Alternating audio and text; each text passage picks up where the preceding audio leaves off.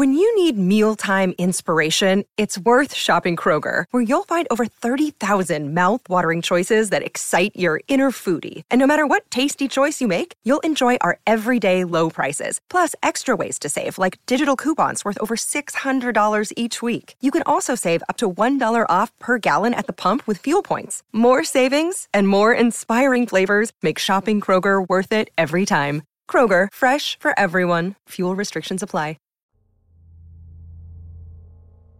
I was raised on the outskirts of Preston, a small town in southern Idaho with a population of around 5,000.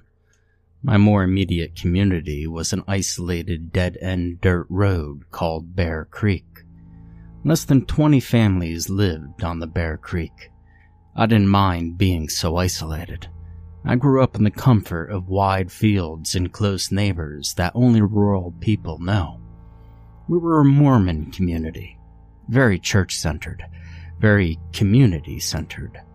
All the young girls, myself included, were part of the young woman's group, and all the boys were members of the local Boy Scout troop, which doubled as a church group in our area. We had 4th of July parties at the local ballpark and swam in the nearby reservoir. It was a good, quiet community. My house, a 92 year old farmhouse built by my great great grandfather, was situated on a small hill surrounded by a wide grass field on one side and a sneaking dirt road on the other. Across the road was the creek bottoms. Southern Idaho is categorized in a desert climate, so not much grows outside of the irrigated fields besides sagebrush and burrs. The creek bottoms were the exception. The creek fed the growth of a thick tangle of pussy willow bushes. In the late fall, we used to go down to the bottoms and pick the white cottony pussy willow seeds to decorate the fences of our driveway. Being so isolated, it wasn't uncommon for animals to come down from the mountains. We had a female moose who brought her calf down and lived in our orchard every winter and the occasional lion wasn't unheard of either. The summer when I turned eight, I remember this because it was the same year as my baptism, a smaller mountain lion was spotted several times in our area. We weren't worried. The big cats stayed away from the farms and usually moved on when the area didn't yield enough food. The same summer, my neighbor, Peyton, was working on his Eagle Scout project. He loved National Geographic and thought it would be pretty cool to try putting together a National Geographic submission on our little creek bottoms. The young lion that happened to be in our area at the same time made him especially excited. He decided he wanted to try and get pictures of the lion and emailed the National Geographic team for advice. They recommended setting up an automatic camera that takes shots every couple of seconds in an area the lion was known to visit. They also recommended setting up some kind of bait so the lion was more likely to come by. No one in the creek liked the idea of live bait or carrion, so we came up with a different kind of bait. We decided to set up an audio recording of a dying rabbit and played on a loop through a set of speakers hidden in the willows. I remember when everyone was down in the bottoms testing the speakers, and I heard the noise for the first time. The sound of a dying rabbit is horrible. It's been described as being almost identical to the sound of a screaming child. If you've never heard it yourself, there's plenty of recordings available online. It's worth a listen camera was set up, speakers were set up, and everything was perfect. Peyton explained that he would allow the camera and recordings to play uninterrupted for a week, and then he would go check on it.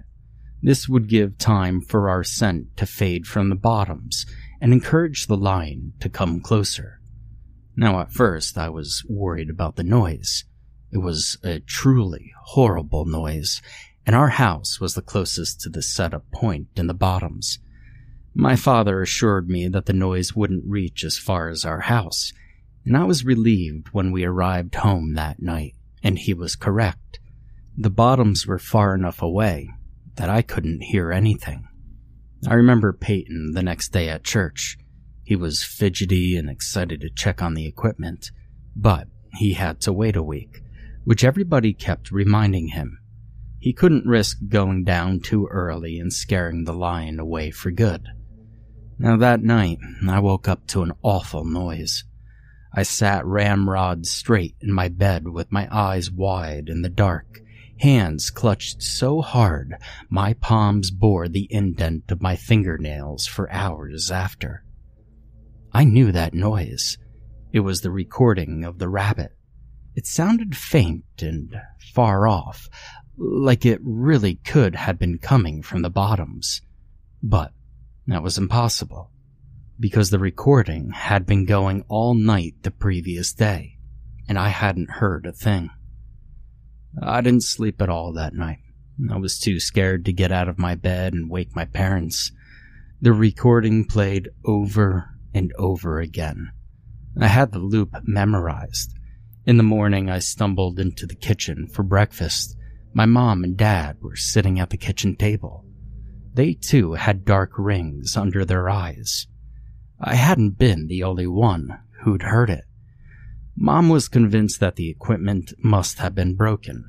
She wanted to go down into the bottoms to check it out, but Dad refused. He was a kind, gentle man and didn't want to stir up any unnecessary drama. He was sure there had been a strong wind last night, and the wind was carrying the noise farther than its natural reach. He told us to listen. We did. He was right, and we couldn't hear it now. And we eventually forgot about it and we went about our daily goings. The next night, it happened again. I stayed up in bed with my back to the wall. The screaming was even louder than before. But this time, something was different.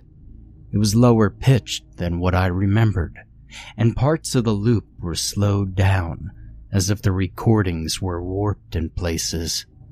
At times, the loop did not loop naturally, and instead picked up at a random place in the middle.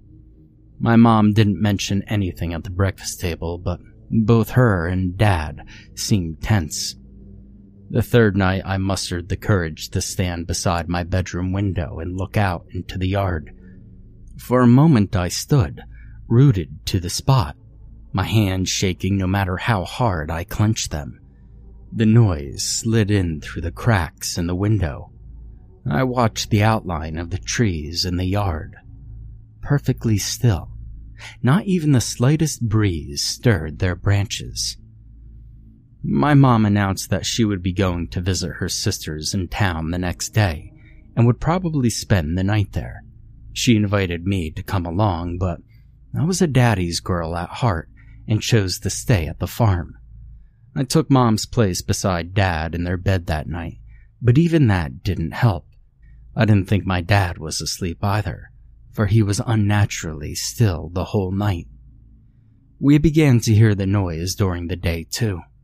I was drawing with chalk on the sidewalk when it happened. My shoulders tensed and the hairs on the back of my neck prickled. There was only one scream, a short, high pitched one, and then the recordings fell silent. It happened again several times throughout the day, but never the whole loop, just clips from it. Later that evening, Peyton's dad came up the driveway on his four wheeler. He said he was looking for their dog, a sweet yellow lab who had been missing since that morning. Dad said he was sorry and he hadn't seen her. I stared at him, silently begging him to mention the recording. But he didn't. He was a quiet man after all. He didn't want to bring up any unnecessary drama. And Mom stayed away the whole week. Dad and I didn't sleep, and by Saturday the screaming could be heard constantly, though it seemed to have deviated from the familiar loop entirely. I didn't recognize any of it. Sometimes the screams were thin and long, and other times they were hardly more than growls. Once, while my dad had been heating up meatloaf for lunch, the noise rose into such a rancorous din that he dropped the plate and it shattered. I pressed my hands over my ears where I sat at the table and I squeezed my eyes shut. But it didn't help. The noise forced its way in through the cracks of my fingers and pinched my throat and rattled in my rib cage. The din lasted for a whole minute and then fell silent. Dad was shaking. And that was the last we heard of the noise that day. Peyton came by Saturday evening to ask permission to cross our road to collect the equipment. He was so excited. I watched him disappear into the creek bottoms with a sense of tired relief. After the equipment was gone, it would all stop. I couldn't wait to get a full night's sleep. And not a minute later, I spotted Peyton coming back up from the creek. I was confused. It had taken us much longer to set up the camera and speakers, so I'd only assumed it would take just as long to collect them. My breath stilled when Peyton came closer. He just didn't look right. His eyes were wide and his face pale. Something wet dribbled from his chin and onto his shirt, and I later realized it was vomit. My dad caught him before he fell and demanded to know what had happened.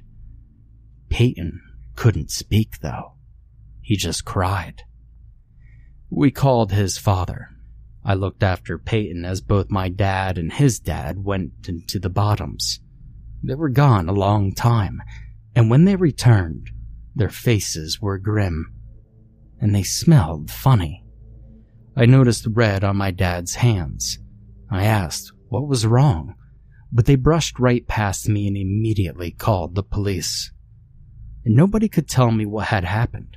I sat on the couch as a blur of neighbors and police officers swirled around me. And at one point, an officer placed something on the kitchen table and left. I looked into the kitchen, curiously. It was the camera from the bottoms. I wish I hadn't looked. The camera was a little banged up. Tiny scratches and dents covered the plastic casing. When I lifted it, my hands stuck to the plastic. Something tacky and odorous covered the screen. But it turned on just fine. The first set of photos were normal, just the pussy willows cast green in the glow of the night setting. As I continued to click through them, they quickly became strange. At one point, the camera angle changed, as if the camera had been knocked from its spot. Grass now obscured most of the frame. Flecks of red appeared on the lens and remained for the rest of the sets. But one photo made me pause. There was a figure in this one, or half of a figure as most of the upper torso hadn't made it into the frame. I thought it could be human, but it didn't look like it should be standing upright. Its legs were twisted like an animal, and it seemed to have difficulty supporting itself in an upright position. Besides the legs, a long, thin arm hung. Whatever it was must have been stooped over, for its fingertips hung below its crooked knees. The next set was different. It was as if the camera had been picked up and was now being held. The first photo was of the bottoms at night, and the next startled me. I had to look closely before deciding what it was. A rabbit had been laid in the bushes, but its ears and most of its scalp had been peeled away. The next was of the same rabbit, but a thin dark hand was holding it up against the sky. Its limp body hung like something from a nightmare. In the following photos, more rabbits joined the one, each with their ears and scalp removed. Then a cat. Then more cats. Then a dog, the yellow lab, and then the lion. The following photo was of seven rabbits, three cats, one dog, and the lion all laid out in a row facing the same way. Their arms and legs had been arranged as if they were marching, like some parade. All of their scalps had been removed, and tiny white glints of their skulls could be seen. The last photo was overly bright, like the photo had been taken too close with the flash on. An eye dominated the frame, but it was yellowed and crusty and had a bar pupil like a horse.